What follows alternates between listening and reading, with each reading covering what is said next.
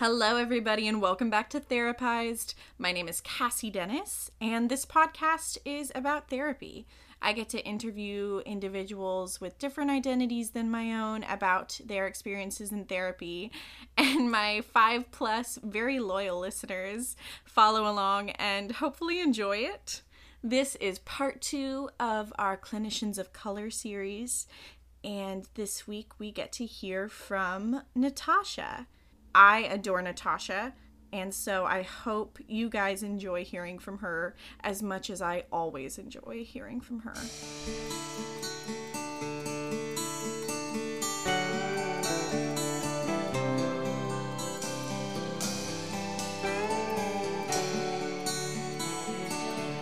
Welcome, Natasha. Thank you. So nice to be here. I'm so glad to have you. So, first, I'm going to ask you a couple of fun questions to get to know all the really important stuff about you. Sure. So, first, if you were any ice cream flavor, what would you be? Ooh, that's a really tough question. Um, it's not the same as what is your favorite ice cream flavor, obviously, um, and and that's good because that changes uh, based on what's on offer. You know, I guess I would probably go go with something with like some nuts in it. Um, just like a bit of crunch, bit of sass, uh, a bit nutty, all those things. Maybe a little Rocky Road. Rocky Road. Yeah, Okay. definitely a rocky road. Love it. Okay. Would you rather explore space or explore the depths of the ocean? Ooh, that's a good question. Um, I frequently get caught in those YouTube rabbit holes of, you know, 10 creatures you've never seen that live underwater. Um, so I would have to go with exploring underwater because I remember re- uh, seeing a video that said we have only explored maybe 10% of the world's oceans. Yeah. So yeah, I think it would be kind of equivalent to exploring space and you'd ha- and more easily accessible at least in terms of the time it takes to get there. Um, you know, space and everything, you probably spend my entire life just floating around not seeing anything. So yeah. Like, oh, look, another star. yes. Oh, look, another star in the distance, 10,000 light years away. okay. So, last but not least, Sure. what is your favorite milk substitute? Um, we drink a lot of almond milk in my house, so I would say almond milk is is pretty big for us. Um, I think I like cooking wise, I use a lot of coconut milk.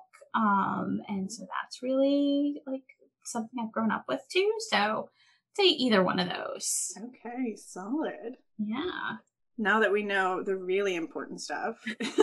You know everything there is to know about me now. That's right. now you get to tell us a little bit about like who you are, what you do. Give us a give us your elevator pitch, Natasha. Sure. Um, well, my name is Natasha. Um, I am a clinical psychology doctoral candidate. Um, so that means that I've proposed my dissertation and, and I'm in the process of collecting data. Um, I'm also on internship, um, which is um, for people who aren't in the know. It's sometimes uh, the final st- uh, year of our training um, where we usually go out somewhere in the community and we work 40 hours a week in a clinic getting hands-on clinical training and uh, a pretty intense process to get there uh, kind of uh, similar to what you might do if you were a medical student applying for internship or residency so so this is the final step and uh, i'm currently uh, applying for postdoc positions too so that's exciting Mm. yeah i guess i guess that's that's that's me in a nutshell. Is there anything else? You have two adorable cats. I do have two adorable cats. And Yeah. an adorable husband. We'll we'll give him that too. You know, he's all right. yeah. Uh yeah. So yeah, I live in Worcester with uh my with my husband and our two cats, uh Greg and Tiny. Um Tiny was my husband's before we met, and Greg we actually adopted from a cat cafe. Oh, how cute! I didn't know that. He's a little doofy. He- definitely um, has his moments of sheer idiocy, but we love him anyway. I love cats. They have so much individual personality. It's absolutely. Really absolutely yeah and and very interesting for a cat who grew up in a cat cafe very scared of other people um will will run and hide his favorite spot is underneath um, the bed on my side. Um, has not been seen in the vicinity of anyone else other than uh, me and my husband. yeah, both of our cats are very skeptical. Tiny's a bit better. She's gotten to the point where she'll kind of stick around and slowly amble away and then kind of turn around really quickly and be like, I don't trust you. and then keep going on her way. I love it. Yeah. So, when and why did you decide to become a psychologist? Oh, it's a really good question. So, uh, I, and, and, and, you know, to be clear, I'm South Asian. So, um, growing up, the narrative usually was that you had to become a doctor or an engineer or both. So, and, and, both my parents were in the healthcare field. So I grew up with that as the mentality um, that I was going to go to med school and be a doctor. And then I got to college and I did pre med, and I realized quickly it was not for me. Um, and I realized that if I could not get through the first two weeks of organic chemistry, I was not going to be able to uh, to get through medical school. Um, and at the time, I happened to be taking an intro to psychology course and um, and and just kind of had this aha moment of wow, here's a thing I could do, and I could uh, you know still work with uh, with people and help people because that was something that was really, really important to me, and uh, and that I could use I could use this as a platform for for doing work that meant a lot to me. Um, so I think that was where I really, I, I, think, was first exposed to psychology as a profession and uh, and made that sort of jump from medicine to psychology, and one that I, I definitely have valued. Having now worked with psychiatrists in multiple settings, I, I feel very firm that I made the right decision on the place. So you you also have a lot of interest in like non-traditional and more holistic mental health care. What kind of sparked those interests for you? Um, that's kind of developed over time, as I think is the kind of psychologist that I, that I am. I I've always kind of been interested in the challenges associated with being BIPOC or POC, um, and and what that means in a more individualistic, westernized society. Um, although I don't know that I have the language for it for um, for quite some time. Uh, but that was always an interest of mine. And I think that the understanding that kind of came hand in hand in that with, was that we, that psychology as a field is very westernized. Um, it's, you look at the theories, you look at, um, you know, the big names in our fields, they're all old dead white guys, um, to be frank and uh, and you know it's built on the backs of Western philosophy and Western theories. Um, and in one of my early graduate school experiences, I had a mentor who turned me on to this wonderful book called Crazy Like Us by Ethan Watters. And it was about how we have in- globalized this Western conception of mental health and psychiatry to other countries and cultures without first understanding what the origins are of, um, of, of, you know, what are the conceptualizations of mental health in these other places.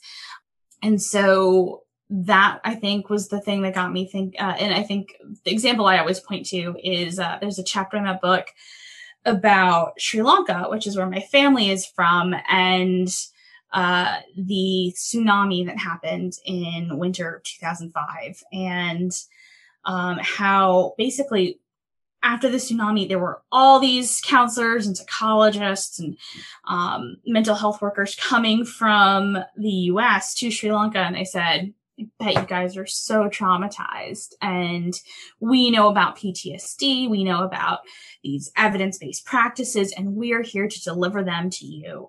Um, and the people they went out to see were like, no, we fine. Like, we're good.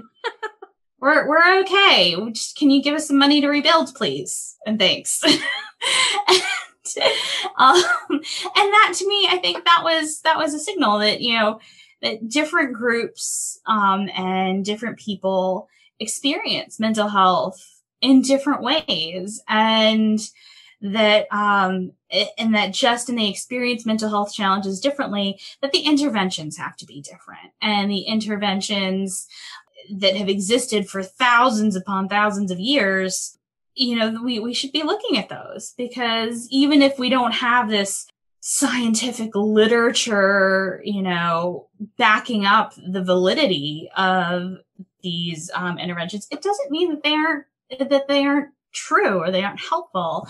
And case in point is um, turmeric. I know is being touted as like this wonder spice, and you see, you know, I see so many people drinking like turmeric tea or golden milk and all that. I'm like, I grew up with that. you know, I didn't, I didn't need something in JAMA or, um, you know, any other big scholarly journal to tell me that turmeric was good for me. It was just something that I grew up with. So, um, I'm very much, uh, I think a proponent of using what is familiar, using what people know, um, and that, and that leaning into that, um, area of comfort and you know what we might call non-traditional methods actually can be really beneficial and really helpful in treatment. Sorry, I keep leaning out of the frame. My cat is trying to eat my Christmas decorations, and I'm trying to convince her that that's not the right thing to be doing. We've been thinking about Christmas decorations as well, and how to strategically place them so that uh, so that cats won't get in the way. And oh, there she is! Hi, popcorn. She's like, "Why are you holding me? Let me." she looks very affronted oh, she's so big. yeah, we have my husband's already had like done his holiday shopping, so there's a tower of already wrapped presents in the living room. And surprisingly, neither of them have gone for it. Okay. Tiny Tiny guards it. So like sometimes I'll come home from work and she'll be sitting in front of it and be like, these are my presents. This wrapping paper belongs to me when it comes off these boxes. but has not touched it at all. I mean, first I'm impressed that Matthew's done Christmas shopping already. Like Oh, he's crazy. Yeah, no, he's he's he's he's by far and above like he's he's all out for Christmas. He's he's very excited. Um which is tough because my family and I were not presents people. We like giving, but we don't like receiving. Oh, no. And he's like, I'm getting this and this and this and this. And like, we each have like three presents a piece from him, at least. And we're, it, last night I was on the phone with my mother. I'm like, we need to get him more stuff. What do we get him? We have to like make this equal somehow. We have to make this equitable. And we're like, she has, she has retreated for a while. She's gone. Okay, cool. I also wanted to ask yeah. Did you have any mentors or professors, especially in undergrad, whose like identities matched yours, or did you see yourself reflected in academia at all? Never, never. Mm-hmm. Um, not until I got to grad school. No, no, it was a very, very white space. Um, and I think that I credit my dad a lot with, uh, with me getting as far as I have in my education. I'm sure I've talked to you about my dad before and how he's basically the best. Um, he, yeah, he, came, you know, he is the American dream, right? He came here, um, you know, from his home country and he started at the bottom and worked his, his way up and worked full time, went to school full time, still managed to, um, to, to share experiences with me. Um, you know, for, for people who are from Boston, uh, you know, we went to the Museum of Science and the aquarium and all these places and he made sure that we went there regularly and that, uh, that, you know, we have this connection. But, eh, you know, he was the one who instilled in me this value of education. And so even when I was in undergrad, I don't think I had any specific I like I worked with people who were who were really meaningful in my development, but I think as far as like a mentor, someone who looked like me, it had to have been my dad. Um, and uh, you know, he's just always been that presence, just kind of pushing me and uh, you know, uh, wanting wanting me to to be as successful as I could. And I think I, I, think at least as far as my undergrad experience goes, he was the one where it, like the question of race never kind of came into to it for me because my dad was just like, you have to do this. you have to go push, push yourself and get this done. Mm-hmm. So, um, so yeah, uh, not really an undergrad. In my graduate school experience, I've been fortunate in that I've had um, quite a few advisors who have shared similar identities to me, You've both been South Asian women. Um, and it's been interesting in how different people um, process what it is to be a person of color or a woman of color in our mm-hmm. fields.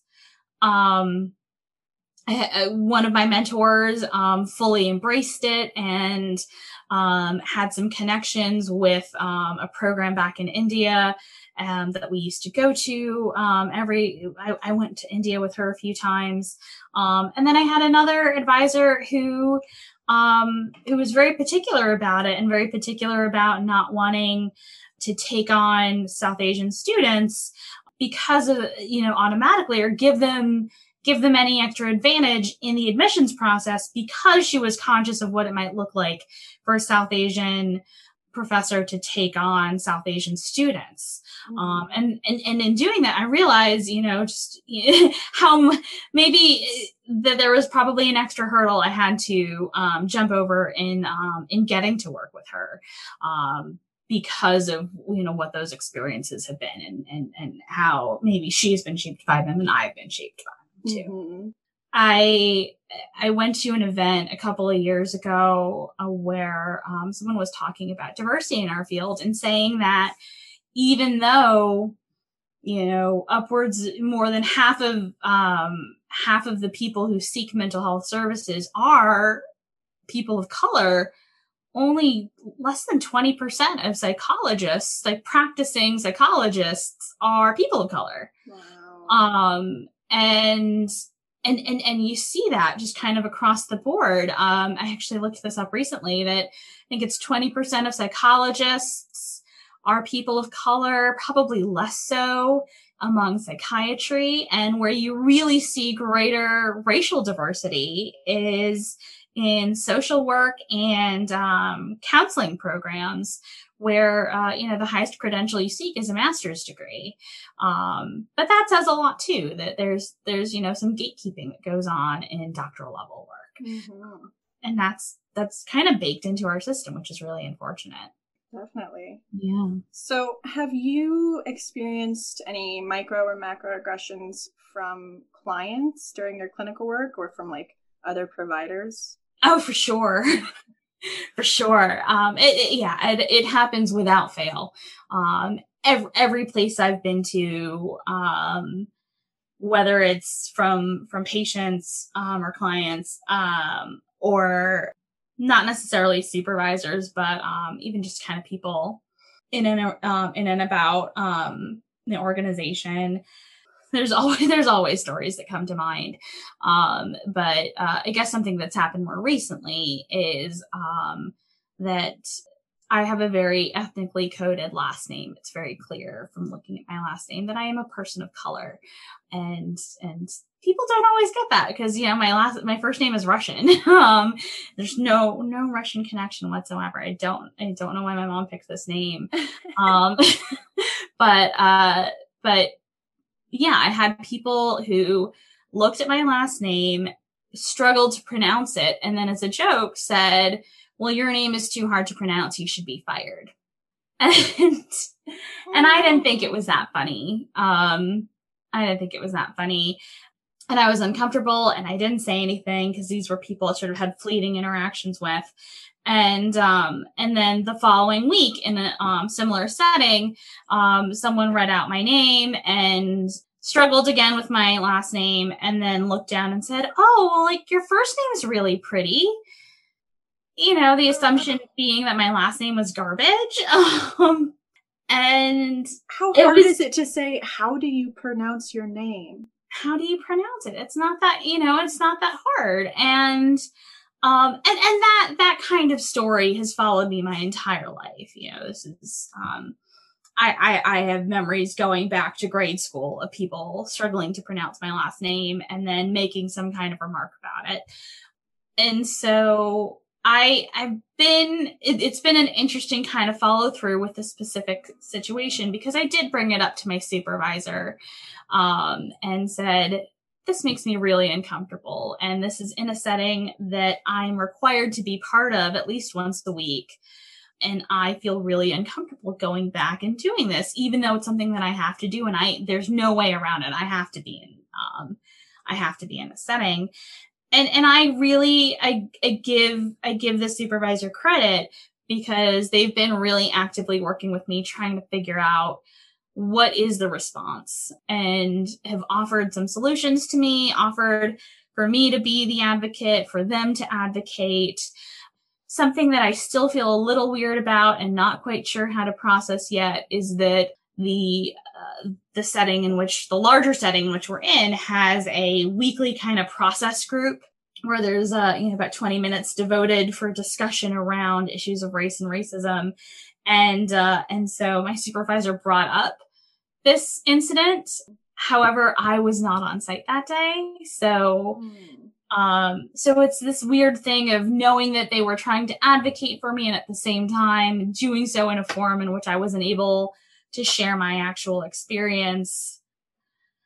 And yeah, I, I, I struggle with you know how much credit do you give for someone trying their best Mhm. and also at the same time maybe disregarding uh you know some some pieces of the puzzle as well the eternal in, intent versus impact, impact question. yeah Mhm. yeah so um so yeah and, and i think this has all become more prevalent for me and more more noticeable um especially you know a lot of people are pointing now to um to the murder of george floyd as a turning point in values around social justice and, and equity um and for me it was actually um several years ago when michael brown was shot Mhm. and when Michael Brown and Trayvon Martin and Philando Castile and Eric Garner and countless other names. Um, and, and, and even saying that, acknowledging that, um, Kavon Charles was murdered just a few days ago, um, at the time that we're doing this. Um, the, these names have, have stuck with me for such a long time. And I think really have, um, have changed my approach to this Mhm. field, recognizing the disparities that exist in our field in terms of who gets to be in these programs, you know, these training programs, who gets treatment, what kind of treatment they receive, how concerns get conceptualized based on how you look. Um, and uh, I, I think all that to say that um, it that I think our field right now is at this sort of turning point that we probably should have been at years ago. Mhm. Um, and we get a lot of people who um, I, I've seen this happen with a lot of like white clinicians in particular who have these moments of, oh my gosh, racism exists. That's so awful. I, I, I just, I can't believe it. And, and that they, they think they're living in this post-racial society. Um, and, uh, and, and I think, I, I think all these, you know, the microaggressions, everything, it just gets heightened you know, since the Black Lives Matter movement started and it's just more prevalent in my mind and trying my best to incorporate it into the philosophy of, of the work that I do, whether it's working with clients or advocating as part of a systems piece um, or, uh, you know, in a department or lar- larger organization. I'm just trying to keep that as part of my practice. Mhm. Thanks so much for talking about that. Of course, yeah. So Um, just to close us out, I'd love to know where do you see yourself in in 10 years? Where do you want to be? How do you want to be practicing? I I've been having a lot of conversations about this lately. Um, uh, I guess I'll go with the answer that uh, my supervisor, a supervisor, gave me. Um, I see myself doing a lot of the work that that we've just been talking about, being an advocate for both staff and and clients around issues of equity, inclusion, diversity, anti-racism. And and I I would hope that I do that I think from an administrative position embedded within a clinical department. So having some clinical exposure, I think is really really key to that. I think uh, you know we're in the same program. We have a diversity, equity, inclusion office as part of our university. Um, and, and I think they do the best with what they're given. And at the same time, it's very different from being embedded in the day to day of, of classwork and being students, right? And, um, and similarly as clinicians that, uh, being part of a diversity, um, office um, can remove you from the more immediate picture of care. Um, and I want to be able to affect patient care as well. So I, th- I think that's where I would see myself is either in an administrative position where I can help promote concerns or working towards the administrative position. Okay. Yeah. I love it. Well, thank you so much for coming on my podcast. Thank you so much for having me. This is so exciting and I'm I'm really I'm really glad that you're doing this and that you're sharing voices from all over. I think this is this is part of the work that um, we do in raising awareness about systems and dismantling them. So Thanks. Good on you. Even if no one else is listening, I'm having a great time listening to all of my awesome guests. So I, I, am winning. I I've been listening. I've been listening. Um, I don't know if I'll listen to this because it'll be very weird to hear my own voice. Um, but I, th- I think you're doing really great work. So Thanks, yeah, Natasha. Of course.